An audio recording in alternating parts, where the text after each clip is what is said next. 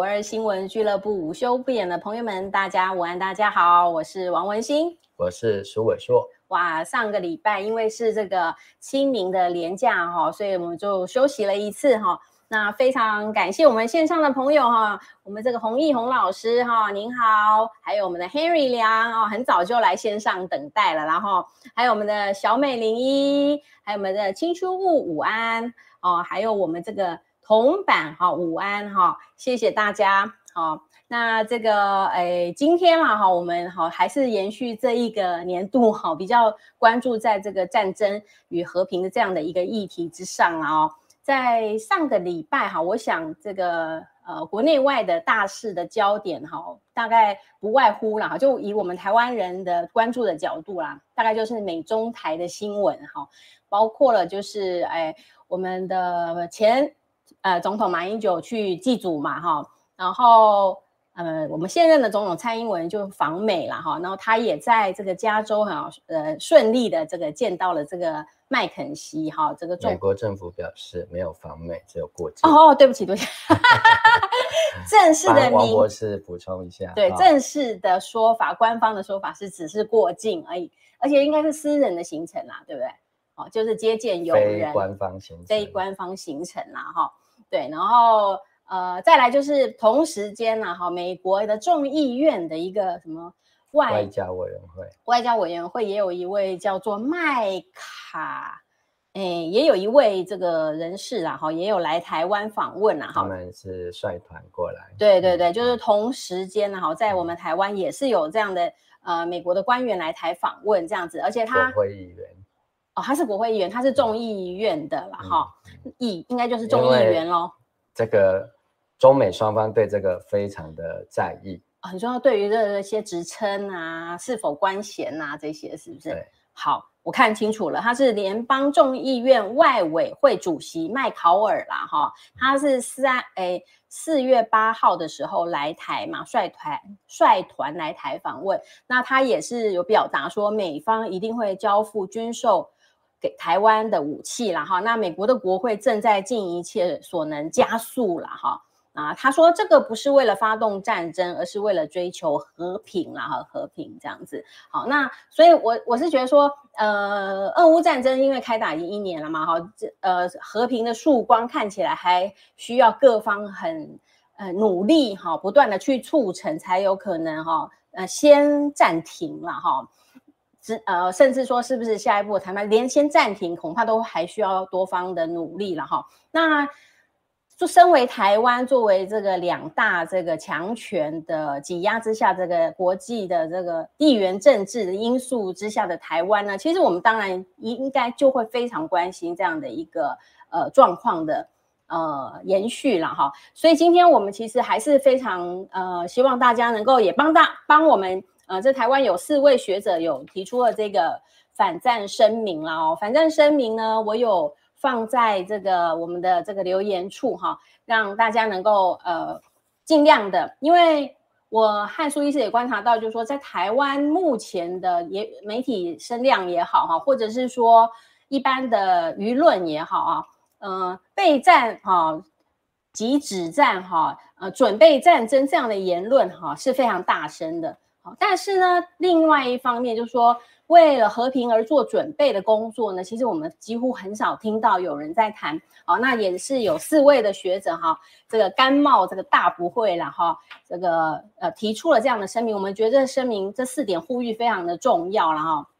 像第一点就是这个乌克兰和平了哈，要停战谈判，不要冲升温冲突升温了哈。第二个是停止美国军事主义跟经济制裁。那第三就是不要美中战争，台湾要自主，并与大国维持友好的等距关系。那第四个就是国家预算用在民生社福与气候减缓，而非投入战争军务。哈，那我觉得到现在为止，这四点而言，哈，也都非常值得我们哈各界人士来努力。好，那苏医师你怎么看呢？就是在台湾哈，总是。呃，喊打、喊杀、喊战的声音非常的大声，那难道这就是台湾人的心声吗？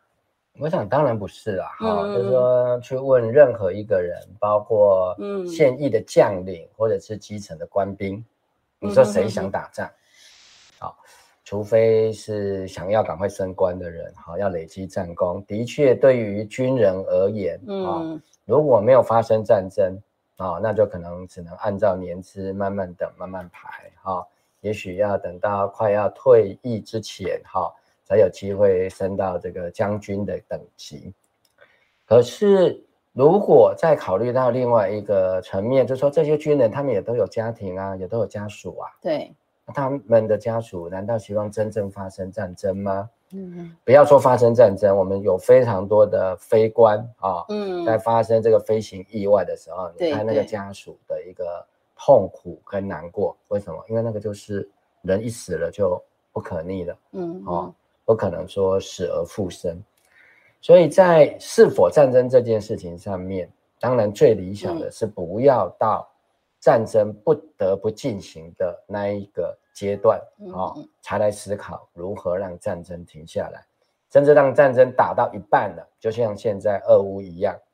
大家都认为说，其实这两个发生战争的国家，大概也都想要让战争停止，但是两个国家的总统，嗯，有谁敢说，哎，我我们停下来谈一谈？我们先讲。哎，好像大概不行，因为你一讲说我们要停下来，你大概这总统就不用当了。对，好，立刻可能就被推翻，或者是发生政变。好，所以战争当它一启动是很危险的。而台湾战争都还没有启动，我们已经很多话不能讲了。嗯，好，这个是目前最大的困境。嗯，啊，比如说我们提到的这个由四位学者，哈。这个发起的这个反战声明的联署就是这样的一个例子。嗯，因为如果你要准备战争，大家回想看看，当年日本他是怎么样准备战争的？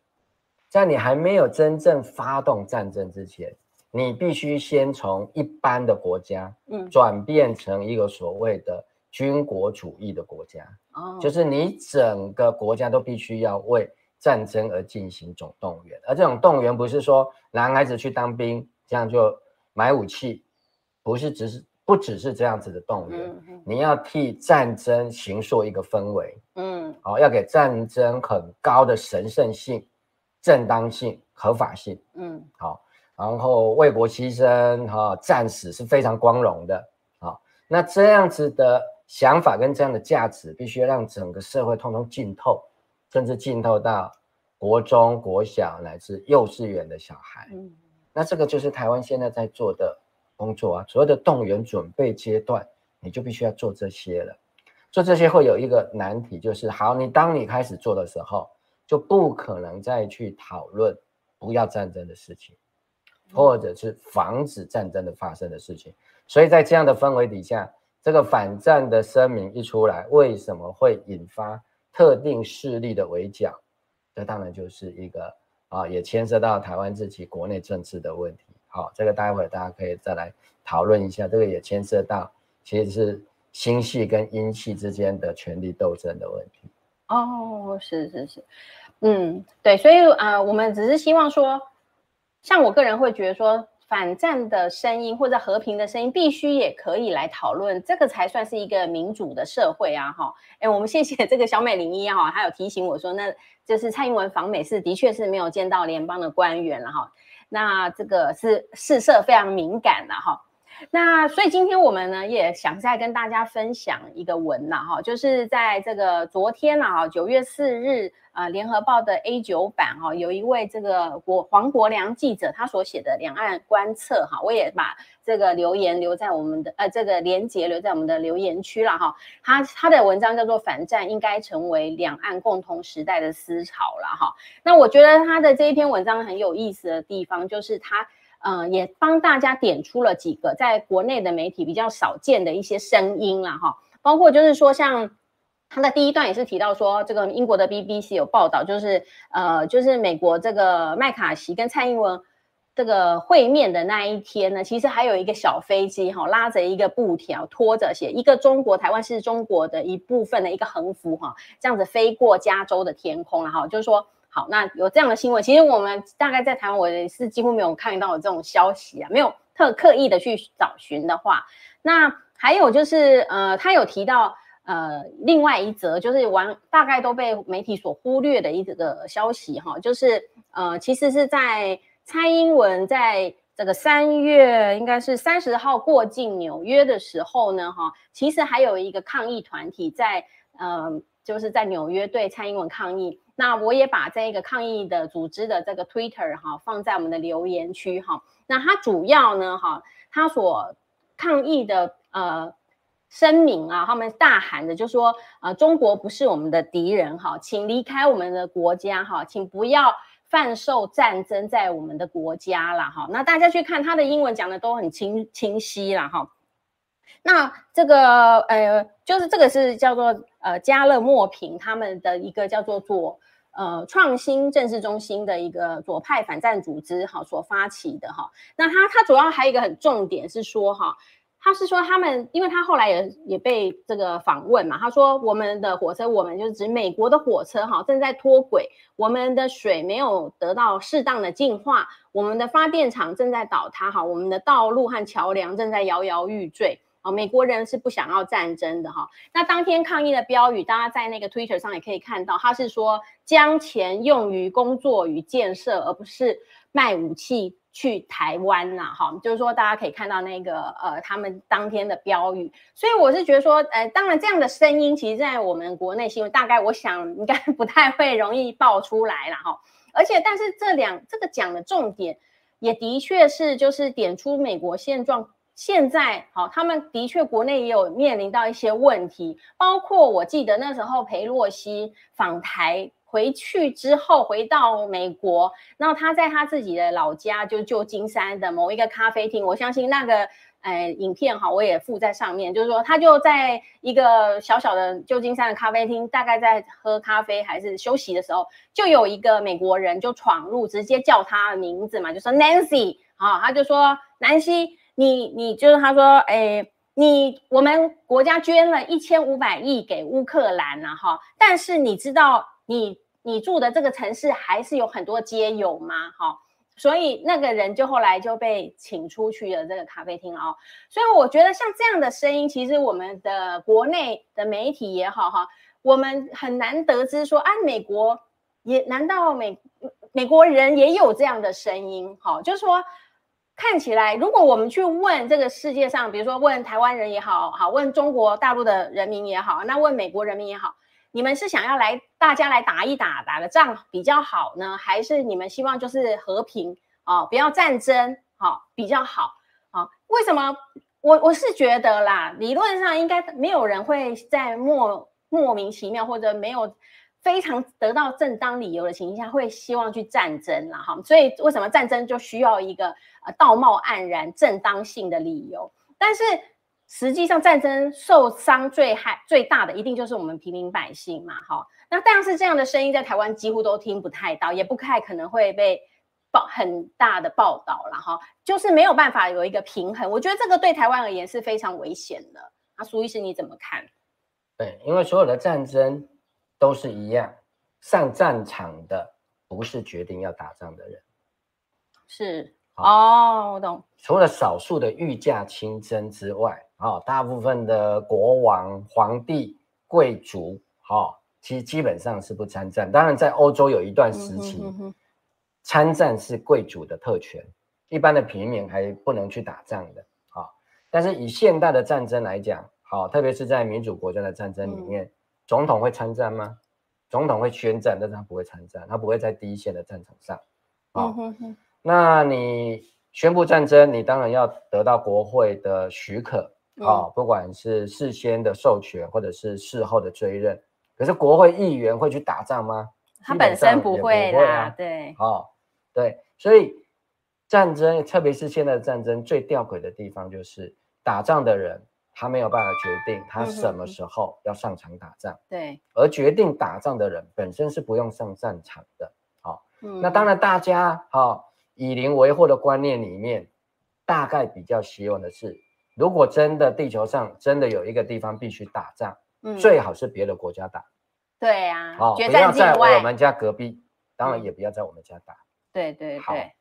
那我想中国大陆的人民、台湾的人民、美国的人民的想法应该都不脱这个范围，因为这个是一个普遍的人性嘛。对，啊，美国之所以哈这一段时间，特别是二次大战以来，啊，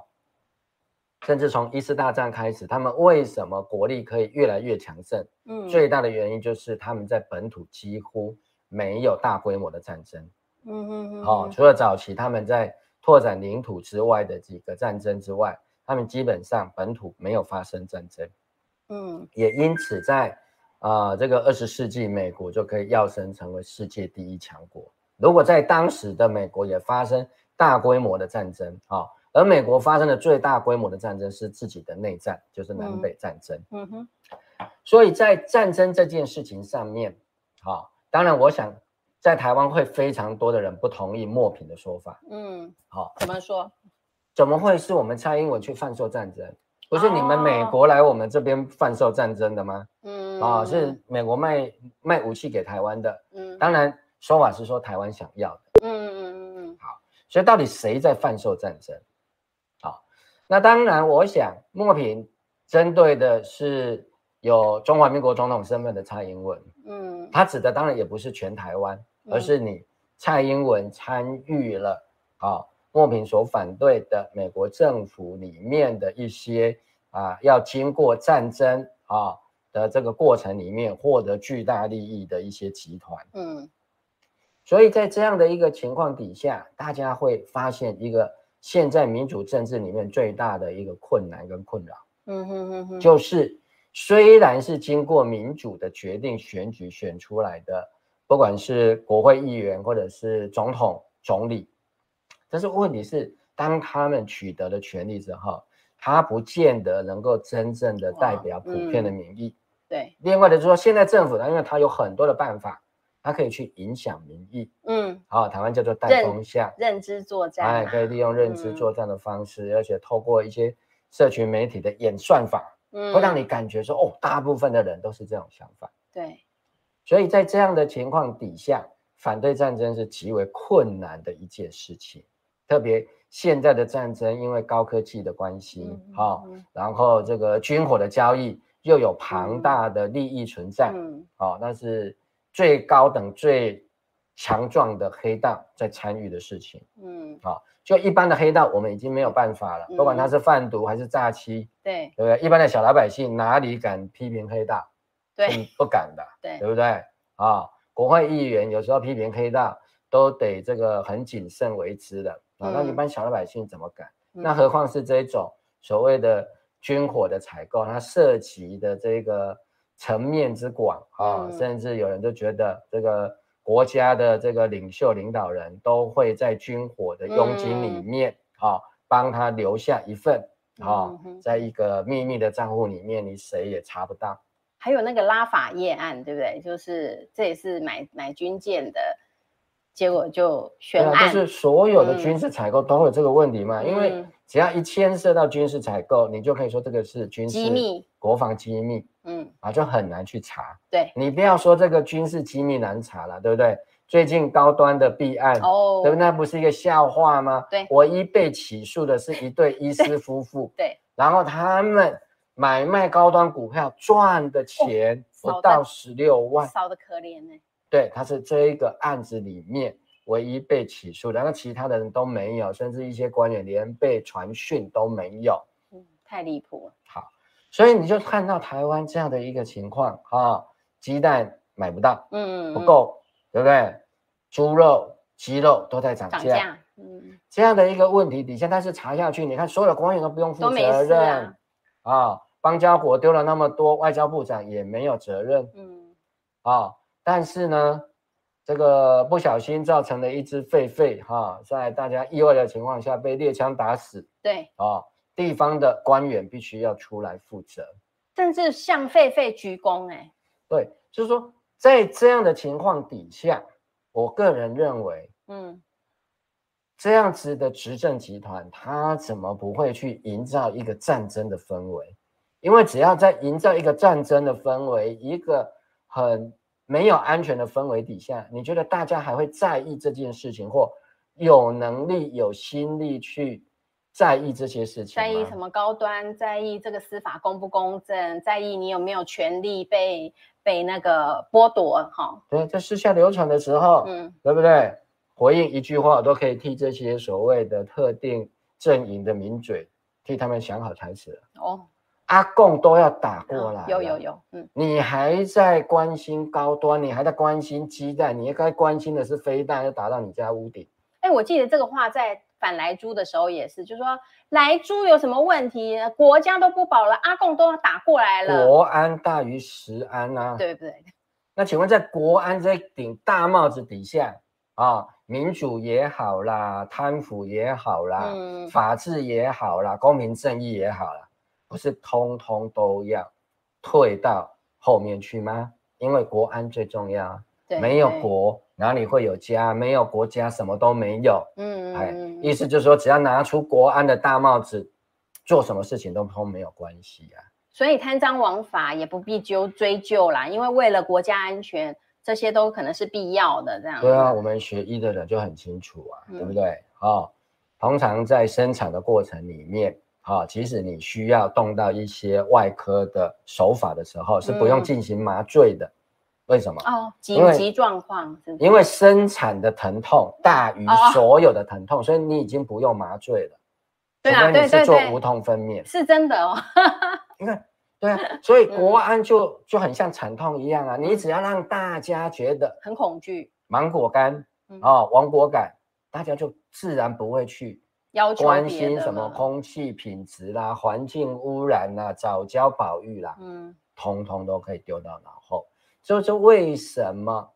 统治集团他为什么一定要去渲染战争？嗯，因为渲染战争。不管你是在美国的政府也好，台湾的政府也好，嗯、你国防预算就可以增加啊，对，对不对？谁敢删国防预算呢？嗯、不爱国嘛，同路人啊，你是敌人的同路人嘛，嗯、所以，然后你反对战争也一样啊，嗯、一定是被戴帽子啊，啊、哦，你是舔共吗？嗯，哦、你去投降的，投降派的吗？你是投降啊，嗯，所以不准有任何的批评嘛，所以你就不可以讨论，不可以辩论，嗯嗯，好、哦，不可以以美论。嗯嗯嗯，这真的是非常的倒退的一种做法啦，哈，这也是难怪为什么哈，就是嗯、呃，喜欢战争的哈，倡议战争、主导战争，往往都是那些达官贵人或者是高层的政府，不用上战场啊。对，而且只要我一主张战争，说大家来准备战争，嗯、对不对？嗯，你也不要讨论我，对，对不对？你就讨论敌人就好了。对，我是自己人，所以你不可以。枪口向着自己的，你的枪口要向着敌人。哇，那这个利益实在是太大了，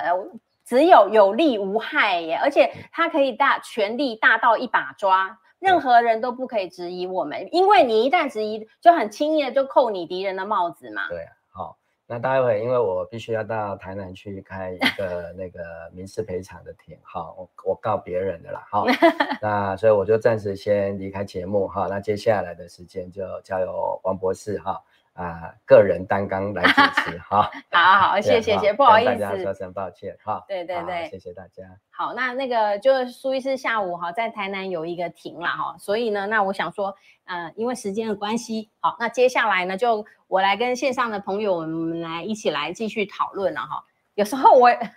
有时候我也会想说，哎，苏医师哈，就是他其实有告很多官司嘛，其实。胜少败多啦，哈！但是有时候我是觉得他有，他也是跟我讲说，诶，其实他只是觉得说，他看到了一些不对的事情，哈，不正义的事情，有问题的事情呢，有呃要说出来是当事人的权利和义务啦，哈，就是说我们遭受到这些不公平的对待、不法的对待，我们的权利就是要把它说出来。那至于哈法律哈法院是怎么判呢？呃，那就不是呃我们的。责任了啦，哈，甚至大家如果是有信仰的人的话，哈，像有些人就会是信这个天主教、基督教的人，是觉得说，哎，上帝最终会来审判嘛。那如果是信佛教的人，都会觉得是个人造业、个人担啦，哈。所以我会，我后来我觉得，嗯，这样一想也是的确了，哈。如果对于不法的事情，我们，好，对于不公不义、不正义的事情，我们都不敢讲，其实我们也就成了这个，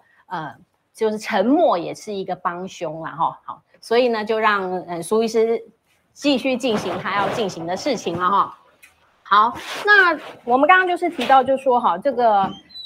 因为呃，现在讨论反战哈，或者是讨论和平，很很容易就被扣帽子嘛，大家就会说哦，你那你刚你就是投降啦，哈，那就不要打啦，哈，呃，你就是让这个让中共更有理由来哈打我们，如果我们不备战的话了哈，那那我我我们现在回到刚刚这个莫平哈，他们在美国抗议的时候哈，他就是说，哎，这个。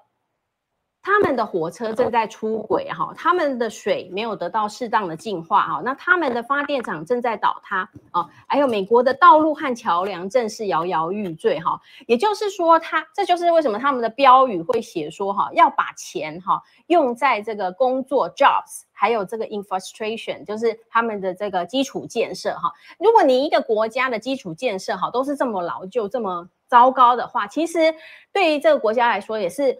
这里生活的人民也是非常的痛苦的嘛，哈。那那时候我也是想说，哇，对，大家应该都还有印象啦，哈，就是说，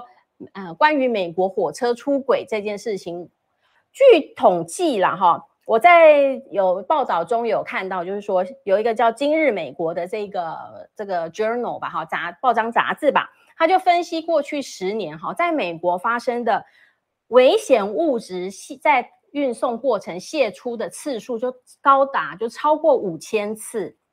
好，也就是说一年大概会出现五百次这个火呃危险物质泄漏，好，那还包括就是说在二零二二年呢哈，呃这个危险物质泄出就也有三百三十七次，这样几乎就是每天都有一次这个危险物质在运送的过程中的泄漏哈，那造成的这个经济损失又高达了四千一百六十万的美元。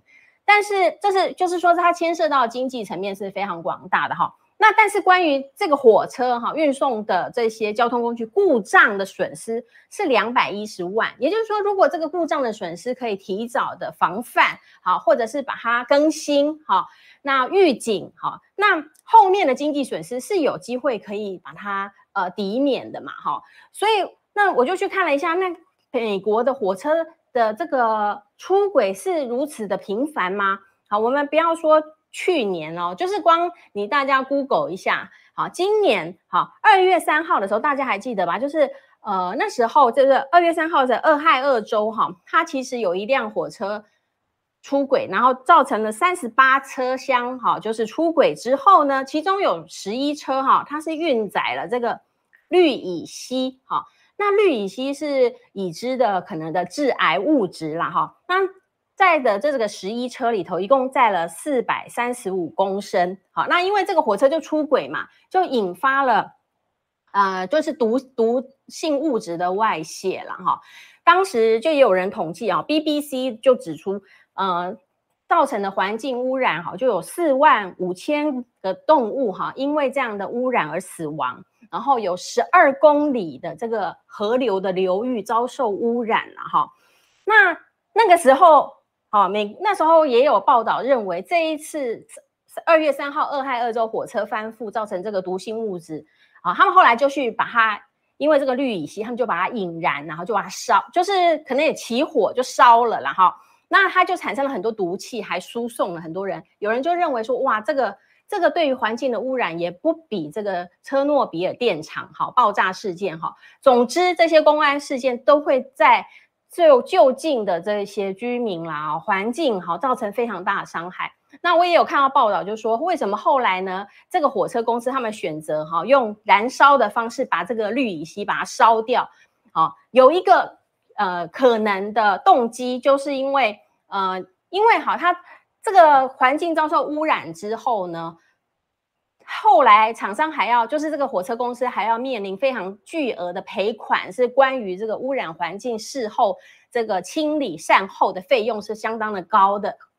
如果这个这些污染的这个呃氯乙烯啊都被烧掉的话，那它就变成空气污染啦。哈，那空气污染是比较难举证的，比较难收集证据的啦。哈，那。对，就我我也有看到有类似这样的报道。那也就是说，那这这一个火车出轨哈，呃，造成的影响是非常大的，但是它并不是技术非常的艰困、难以预测的。结果没想到二月三号之后呢，二月十六号密西根州又出轨了，然后呢，二月二十八号，佛罗里达州也出轨了。好，那这一次二二八的出轨呢，又期待了一百三十公升的丙烷。那我们也知道，丙烷就是有机溶剂啊，有机溶剂也是很易燃的哈。然后呢，三月四号的时候呢，俄亥俄州又发生了一个二十车的翻覆。然后三月三十号呢，明尼苏达州又有载运这个乙醇，就是酒精的列车又出轨了哈。所以就变说，其实呃，这个莫平了哈，莫平他们在纽约抗议的部分，哈，他们当然就是站在美国人的立场，就觉得说，我们国人生活的条件都这么的艰困了哈。我们的火车都在出轨哈，那而且这个美国的铁路公司哈也是有很多的问题，他们有很多的基础建设哈是非常的老旧的。那他也有提到水污染，那我也随便的在 Google 了一下，结果呢就发现说这个国会山报哈 The Hill 哈这个这个杂志，它其实也有提到哈，就是说美国有百分之五十一的水域哦，就是有一半以上的。河流啦，哈，湖泊水域啦，哈，都遭受严重的污染而受损，哈。那受损的定义就是就没有办法再从事什么游泳啦、钓鱼啦，好，或者是把它变制造成为饮用水的一种损失，呃，损伤啦，哈。也就是说，哇，那这个哇。在美国，我们都会认为说美国应该很先进啊，哈，然后呢又是这个呃世界的强权啊，那照理讲他们的这个民生设施应该很完善呐，哈，人民生活水平应该很高啊，但是没想到说这个环境污染哈，呃造成的这个水资源的污染，竟然有让一半以上的水域哈是没有办法再利用。你想想看，人类没有办法在河中游泳，哦，也不能把这个水。再把它再制变成了自来水，好，那也不能钓鱼。你钓的一来是钓不到鱼啦，二来钓到的鱼你敢吃吗？哦，因为我那时候之前也有看到一则新闻，就是说，呃，美国的水污染是非常的严重，就是即使连过滤哈都蛮难过滤的。其实，呃，那个新闻当然是就是说是说美国发生的，但我相信啦，因为。我们目前有非常多的奈米制品，哈，所谓奈米级的制品，就是说，比如说有些衣服嘛，哈，它会做奈米化啊，然后洗面皂有没有？好，也有奈米化的颗粒，好，那这些东西如果人类没有好好的去处理这些奈米的东西，是没有办法用一般的过滤器，哈，把它过滤干净的。好，对，小美林就说就是变成生态浩劫。好，因为你想想看，那么小的塑胶微粒，好，它到了海里头，那就被小鱼吃了。因为那是耐米级的，那个连小鱼吃下去，它就是沉淀在身体，也没办法代谢，这样子累积到大型鱼，我们吃了。那海中的生物的身体里面都有这些塑胶微粒，那 我们人是不是也是间接的在吃这些塑胶微粒？哦，这个当然也不是只有美国的问题，但是我们从墨平的抗议里头也看也看到了说美国。的确，在生态上面，在水水资源上面，也有遇到这么大的基础建设，好，呃，这个有必须要提升的这样的一个困境啊，没有去做提升。因为那时候我还知道说，看到一则新闻是纽约的豪宅啊，他们都会装滤水器，好，因为有钱人他们可能可以买比较顶级的滤水器，但是大家。因为这是奈米级的东西，那既然他们吃奈米，就必须要用更能吸收这些奈米颗粒的东西的滤水器哈。后来他们就有人去做实验，就是发现说，哇，即使经过了目前的科技，啊，因为又一两年了，就不晓得最近又没有再提升，但是就是发现说，即使在当时最高级的滤水器滤出来的东西，在镜头下显微镜下，还是可以看到一些微丝啦哈，因为它那时候有照出来。所以我就那时候也惊觉到说，这个水资源真的是非常的严峻呐，哈，因为我们用了太多，我们很多的衣服哦，说有耐米颗粒，可是我们因为这个平价时尚的关系，很快的就淘汰了这些衣服啊，有些衣服是有再次利用，那有些可能就是破碎哦，那就散在环境中间。那莫平也指出了，美国的水资源是非常的严峻。我们谢谢这个 MC Chen 哈，谢谢你 donate 了我们这个这个 US dollars 二十元 twenty dollars 了哈，You are amazing，谢谢谢谢您哈，谢谢您的鼓励。好，那所以就他就提到了，哇，那也许美国人他们也很希望说，把这一笔钱，好，去不要再送去台湾哦，让他们去，呃，就是因为他们去支援，呃，像俄乌战争，美国也必须支援俄乌战争嘛。那当然，如果呃台海发生战争，美国如果也参战的话，美国的呃他们的资源也要投入的话，那对美国人民而言，这个又是一个排挤的作用了哈。那那时候他也是说他们的电厂嘛，哈，正在倒塌，道路桥梁摇摇欲坠，哈，这个好像呃都有这些呃，你去搜寻 Google 的新闻都可以看到，包括去年而已哦，路透社也是说美国的电厂的电网哈设备非常的老旧了哈，那再加上这个极端气候的影响，哈，那。就让这些设备更难承受极端气候造成的这个呃，比如说飓风啦，好暴雪、暴雨啦，还有这个什么干旱呐，好大火啊，我觉得这些都会非常的呃影响到这个美国人民的生活品质啦，哈。那所以他们在那边抗议的是希望好不要就是美国不要再编预算啊，让台湾去买武器。至少应该要让美国人生活得更好嘛，哈。那所以我们就我会觉得说，哎，对啊，其实回过头来，如果回到了每个人的日常生活的话，我们都会希望我们的生活品质是一直提升的，好。那战争却是往反方向来进行啦，哈。那俄乌战争就在我们的眼前，我们有没有办法从他山之石，哈，来来看看，我们不要让把台湾。推向这样一个战争的边缘，因为哈、哦，国内目前就是备战的声音很大声嘛，啊、他们就说备战即止战，好、哦，那我我们就会想说，哎，那为什么，呃，如果真的是备战即止战的话，那照理讲话，如果世界上每一个国家啦，哈，呃，大家都有非常呃理想状态，就是说啊，每个人都有武器，好，都准备的很多，大家每一个国家都变成刺猬国。啊，每个国家都是有军火库，那是不是世界就和平了呢？好像也不是这样吧。好、哦，因为这个战争这件事情，像两岸在呃之前就说台湾要把台湾弄成一个叫做豪猪战嘛，哈，就是把台湾挑变成一个豪猪，甚至要把台湾放非常多的美美国的军火，好，绽放在台湾。其实这些。就会变成台湾跟大陆不是两岸在做军备竞赛了吗？好，那军备竞赛的终极，好，我觉得啦，看起来就是核武啦。好，那如果是这样的话，如果核武发生，好，嗯，因为台湾，那美国啦，说实在，如果要做一个军备竞赛嘛，然后要让吓唬啊，威吓对方不敢越雷池一步，那大可以。就美国就卖我们几个原子弹嘛，啊，核子弹嘛，那就运来台湾啊。那大陆看到台湾有原子弹、有核子弹的话，那是不是他们就会更害怕哦？不想打过来，因为我们就打过去，他们打过来，大家就完一起完蛋嘛。可是我们可以看到，北韩他们也是发展核武的国家呀，哦，那大家都有武器的情形下。好，就像美国的枪支很泛滥嘛，其实有枪有有枪的时候，我们觉得可以保护，可是也提供了非常多擦枪走火的机会啦。哈。所以我是觉得说，像台湾啊，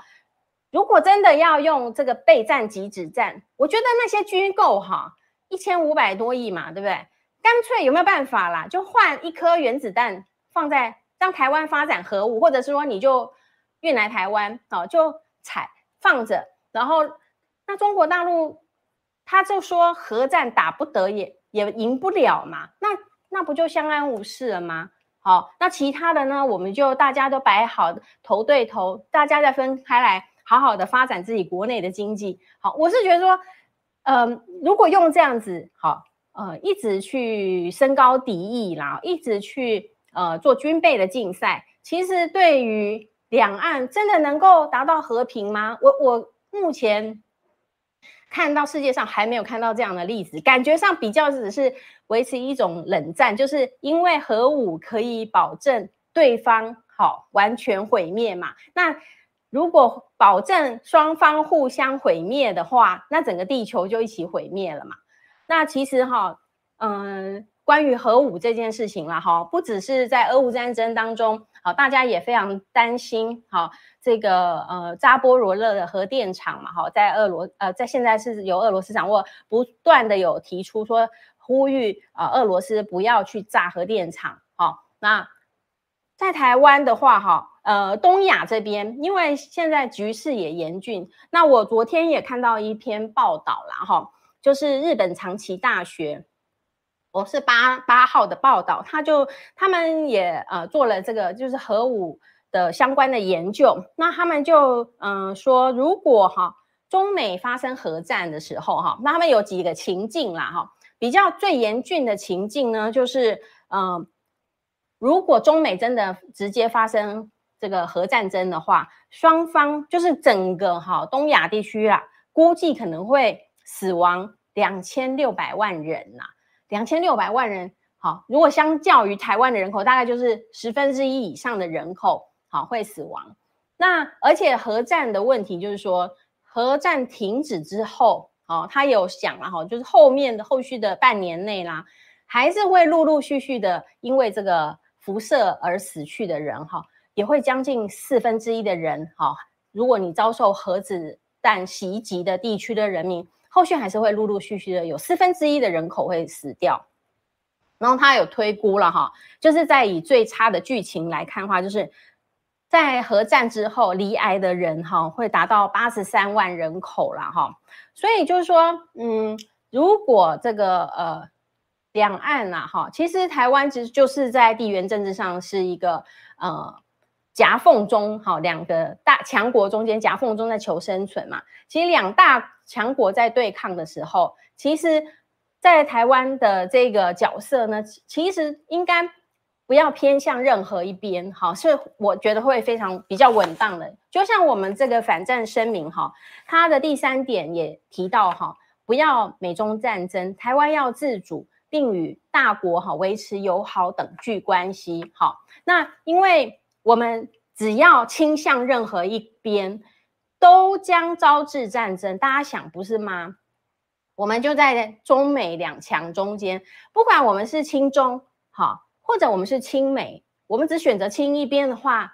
对另外一个国家来讲，都会是非常的刺激、难以忍受的事情。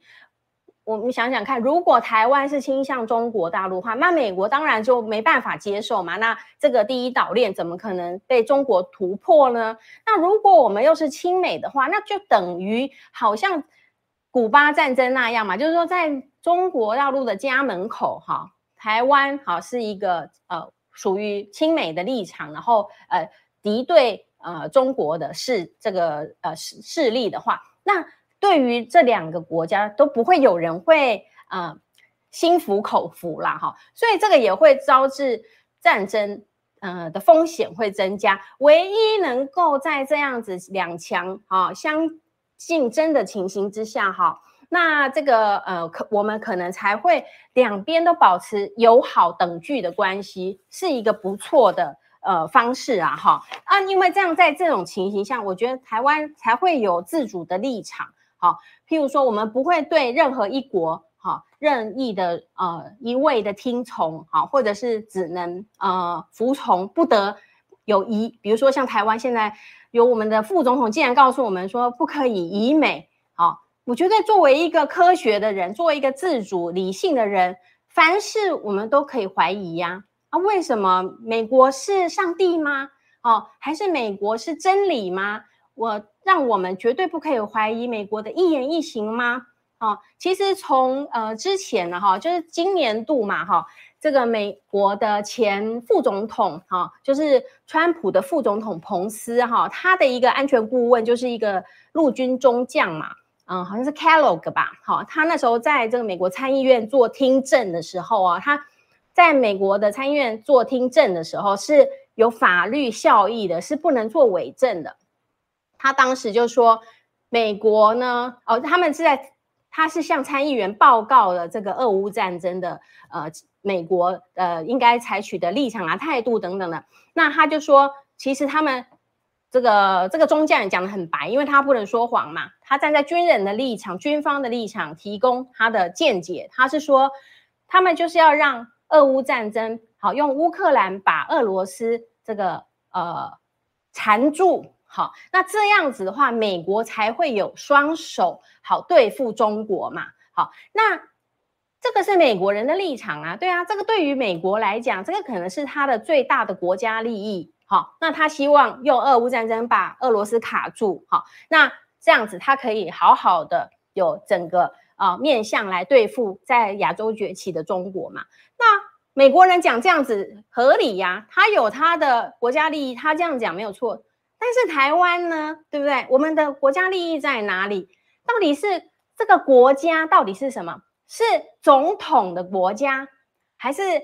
政府官员的国家？还是我们所有住在台湾岛上拿着中华中就是中华民国护照的这些国民的国家呢？好，到底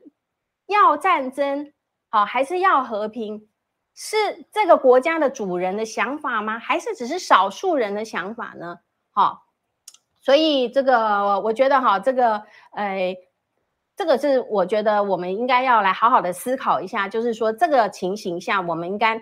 呃除了有备战的讲法是可以继续讲哈，就是要备战当然是可以备战，但是绝对也不能够为要和平的努力而少做了啊，因为我觉得呃要打仗啊哈这样的一个决定，要为了朝着战争而准备这样子的打仗。的准备，比起要为了避战啊，要和平啊，然后要这个非攻，好，我们今天的主题叫做非攻嘛，哈，非攻就是呃，就是不要用这个攻法，啊，不要攻法的意思就是不要用打仗的方式，哈，来这个呃，来在这个国际社会中来这样子来做的话呢，好，那我我们是觉得说这个呃。大部分的人会是希望，好，至少，呃，你问台湾人，很多人，绝大部分人希望是维持现状嘛。如果可以选择的话，他们不希望是有战争，而是在这样的现状之下，尽量不要哦有战争，因为战争造成的伤害就是太大了啦，哈。所以我是觉得说，这个也是呃，为什么我们觉得这个呃第三点的反战声明啊，有提到就是台湾要自主哈。然后要跟大国维持友好的等距关系啦，这个也是非常重要。这是而且是友好的等距关系。好，如果只是呃，不管是偏向任何一边，或者是一直去升高这个冲突的这个风险的话，其实对台湾都是不利的啦。哈，好，那呃，因为台湾目前听到的都是备战的言论比较多，我们希望。和平的言论，哈，为了这个备准备和平的一些方法，想也是需要同步来进行的。因为其实从呃这个很多的文献也指出，要从要维护和平或者是维持这样和平的状态呢，其实要花的心力比要去打仗好，要更方方面面都要顾及到，而且是非常不容易的，因为。呃，这个和平可能牵涉到非常多不同这个地区的不同国家的自己的国家的利益的差异。好，那那这样子的这样差异要怎么样来磨合磨合？好，不要导致战争。这中间还有一些过程呐、我是觉得说和平哈，它是一个，它虽然是一个状态，但是它其实也是一个要需要经营、要努力的一个过程。好。那这个中间，我们也需要有人花心思和精力在这个方面，让台湾不是只有呃单一种言论的方式哈，我觉得对台湾才会很符合台湾的真正台湾人民的国家利益啦。好，那好，那最后一点点时间呢哈，那我我想就是跟大家来讨论的就是这个反战声明的第四点了哈，他是说呃。国家预算要用在民生设福与气候减缓，而非投入战争军武了哈。那主要他就是有提到，就是说，因为整个全球都在笼罩在这些啊能源贫穷啊、通货膨胀、经济衰退、极端气候和水资源耗竭，以及生物多样性流失的危机嘛，哈，那国家的预算应该用在解决哈或者减缓这些问题，好，以提高人民福祉哈，而非投入军备竞赛、互相挑衅的黑洞中了哈。那这一点呢，其实跟呃，我是觉得说也是，比如说我们也可以看到，呃，莫平他们在这呃在美纽约抗议的时候，也是有提到。就是他们的火车正在出轨，有没有办法赶快去呃改善呢？啊、哦，那他们的水资源也是一样的问题呀、啊。好、那因为我们这个反战声明哈、呃，我们学者是提到是呃四个呼吁嘛，哈，就是和平、反军火、要自主和重气候啊。那我我们上次跟大家讨论的时候，就是重气候的部分，因为来不太来不及讲嘛，哈。那其实。呃，重气候，我觉得是非常，呃，也是台湾要面临非常除了战争之外非常严峻的一个问题了哦。譬如说，呃，这是也是昨天哈四月九号联合报的一个财经要闻啊，A 七版的财经要闻啊，那他也是有提到，他帮大家整理了一下，就是说台湾的风水已经不丰了，干旱密集，哈，产业遇极端的挑战。那因为哈，嗯、大家都知道哈，今年，呃，因为都没有什么下雨嘛，尤其我们高雄，我们现在高雄的水情哈，已经是在黄灯了。那主要就是因为这个，其实这个干旱的情形哈，大概从前年就开始了，因为从他呃，这黄有荣这个记者帮我们整理的哈，就是说，嗯、呃，因为哈，这个我觉得都说是。延续的前年，啊，去年跟前年的一些因素，主要他是有提到说，呃，二零二零年那一年呐、也就是两三年前哦，台湾竟然哈、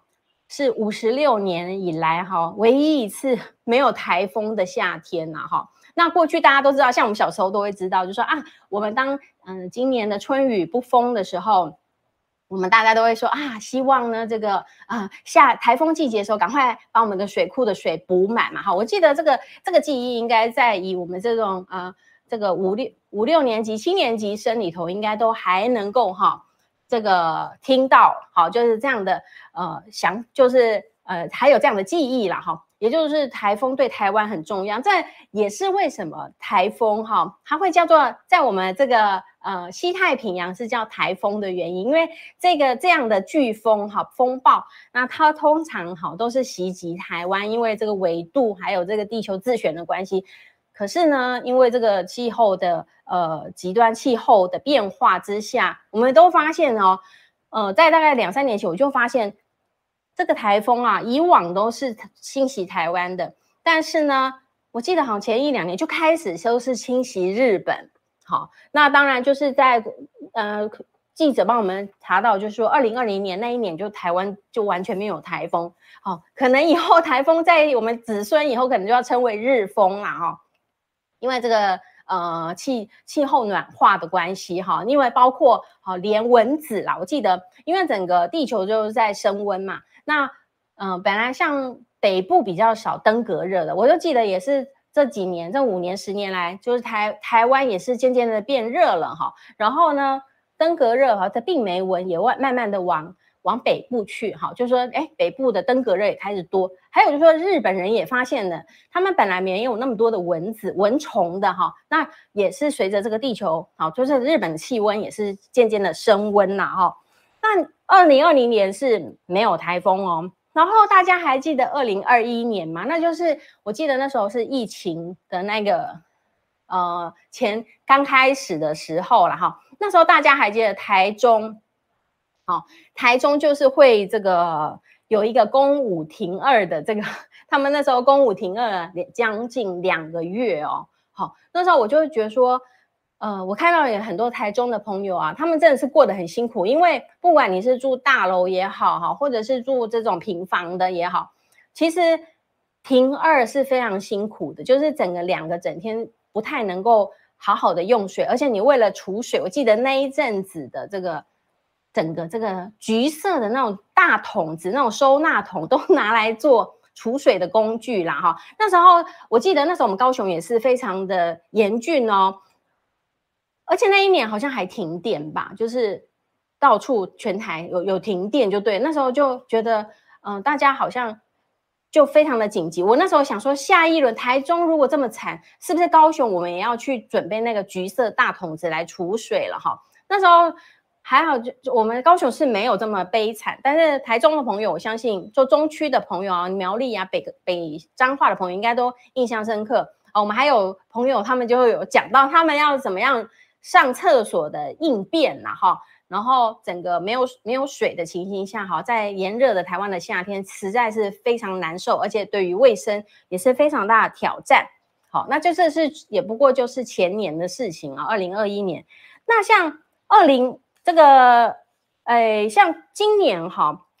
高雄的干旱，我刚刚说已经到黄灯了嘛。那其实就是这三十年来，好，报纸记载是这三十年来最严重的一次哦。好，那。而且主要的原因，为什么今年南部有旱情呢？因为去年的南部的全年的降雨量已经变成三十年最低了啦。好，再接下来，如果我们四月哈还没有下雨，因为目前为止，其实在高雄，我都我们都还没有遇过任何一场雨。好，你说有有时候有几滴那种像那种喷雾的毛毛雨那种的，很快就没有了哈。那再来就。高雄可能就会变成红灯了哈，那红灯的时候，我们就变成变成我们要好分区供水或者是定点供水了，好，就可能会像那个当年呃台中中北中台湾那样了哈。那这样子的旱象频传，我我们就可以看到，就是说这个旱象频传比起我们我们现在我今年大我今年五十岁嘛，五十多岁，五十二岁了。那我的小时候。其实真的下雨没有下得这么又暴又急的哈，这种这种旱旱灾干旱的情况跟这个下大雨暴水呃大水灾的情况的频繁程度真的是有在加速当中。那我们也可以看到这个呃之前美国也是因为哈这个呃一个比如说有这个呃下大雨啦哈，还有下大雪。啊，也是会造成他们，比如说那时候德州也有大风雪嘛，哈，也造成他们的电网。所以其实这些极端气候都会对于我们的这种基础的设施造成非常大的这个压力啦，哈。对对对，这个小小美玲有提有说哈，高雄的确对高雄啊，我们就已经去接管了哈，要接屏东的地下水了啦，哈。那这个呃。地下水，可是对啊，就是我们用地下水，地下水也是一种资源哈。地下水用多了，还是会有地层下陷的困扰，所以这整个水资源的问题哈，跟我们的生活是息息相关的。好，那这些极端气候更也是需要花呃很多的这个呃预算去做一个强化或者说改进啊哈，所以我会觉得说。为什么呃，对于学者他们说这个要重气候的这样子这个反战宣言哈，我我是心有戚戚焉，就是因为呃，其实战争也会造成哈整个呃这个碳碳的排放哈呃不寻常的增加嘛，因为我们看到说，哎，其实你看哦，像这个美呃，就是像这个美国的火车脱轨造成这个氯乙烯的外泄嘛，哈。那后来也是发生火灾了哈，那这些也会造成当地的这个整个的碳排放哈瞬间的增加，整个毒气，因为他们还疏散了居民啊哈，那所以我会觉得说这一些我们纳税人的钱也好，去买军火哈，可能军火也是需要买，但是我们不能够只呃偏重在好好像。只需要买军火，而是我们的民生设施，我们是不是大部分的人民都能够过着好安居乐业的生活啊？说实在的啦，就是我是觉得说，如果啦哈，这个我们的国家经济发达哈，按大家哈也政府也没有贪污，每个人都可以安居乐业的话哈，其实也不会有什么造反呐哈。那呃，我们我会觉得说，我们嗯。呃台湾就是在这么一个很特殊的时间和地理位置上面，哈，我们面临到的可能有中美的这个呃两强的相争呐，哈，在两个大国呃在做这个国际的竞争。那在台湾，呃，我们跟着全球一样，也遇到了这个呃极端气候的问题。那这些极端气候的破坏，对于这个呃民生设施哈，对于人民生活品质的破坏，也是会非常的好严峻呐哈。所以呃最后啦哈，也是呃希望哈透过这个频道啦，跟大家呃谈呃能够有机会多谈一点为和平做准备的一些呃言想法或言论哈，因为呃我们也发现说，台湾的这个媒体中间哈要谈论和平啊，要谈论怎么为和平而努力哈，嗯，实在是很难。那我觉得这个就已经不是一个民主的社会呃的现象了哈。好，嗯，好。那今天哈，非常谢谢大家了哈，在后半的这个半小时呢哈，就由我跟大家来作为一个闲聊了哈。那谢谢大家哈，在这个我们讨论区也很多朋友来给我做直播啊的回应啦哈。那我想呃，我个人啦还是会觉得说哈呃，地缘政治上面真的是会有很多的不得已的情形，但是呃，备战是一条路。我们必须也从备和哈，准备和平来做更多的努力。好，那从人类的历史上来看，和平真的是非常的珍贵了哈。要打仗，一言不合或者一个冲动，好，就会造成这个打，就是战争就开始。一旦战争开启，好，要来停止，啊，我们看到现在世界上还是有，除了比如说俄乌战争之外，还是有很多的国家哈，在呃内战也好，外。对外的战争也好哈，那但是他们的人民都是民不聊生的啦哈。那也许身在宝岛台湾的我们哈，就注定要来面有更高的智慧哈，来面对啊这两个强权啊之下，那台湾有没有一个呃更有更睿智的角色哈？作为一个呃两强竞争下面的一个缓冲区啊，或者是能够更有智慧的作为调和这两个大国之间的。呃，一个呃聪明的角色呢，哈，我想，呃，这也是我们在这个频道希望跟大家一起来集思广益，好，脑力激荡的。那今天的时间哈，就这个差不多了，非常谢谢大家线上的收听，好，那大家的意见我稍后也会再回应一下，好，也许不一定马上能够在线上可以跟您直接的回应，不过我会回去好好的再思考一下，那就。请大家好，别忘了帮我们按赞、好分享、开启小铃铛。最重要的，如果能够加入我们五二新闻俱乐部的会员呢，就能够让这个频道更能够持久，好，让更多的声音能够被大家能听到。那我们今天的节目就在这边告一段落了，谢谢大家，拜拜。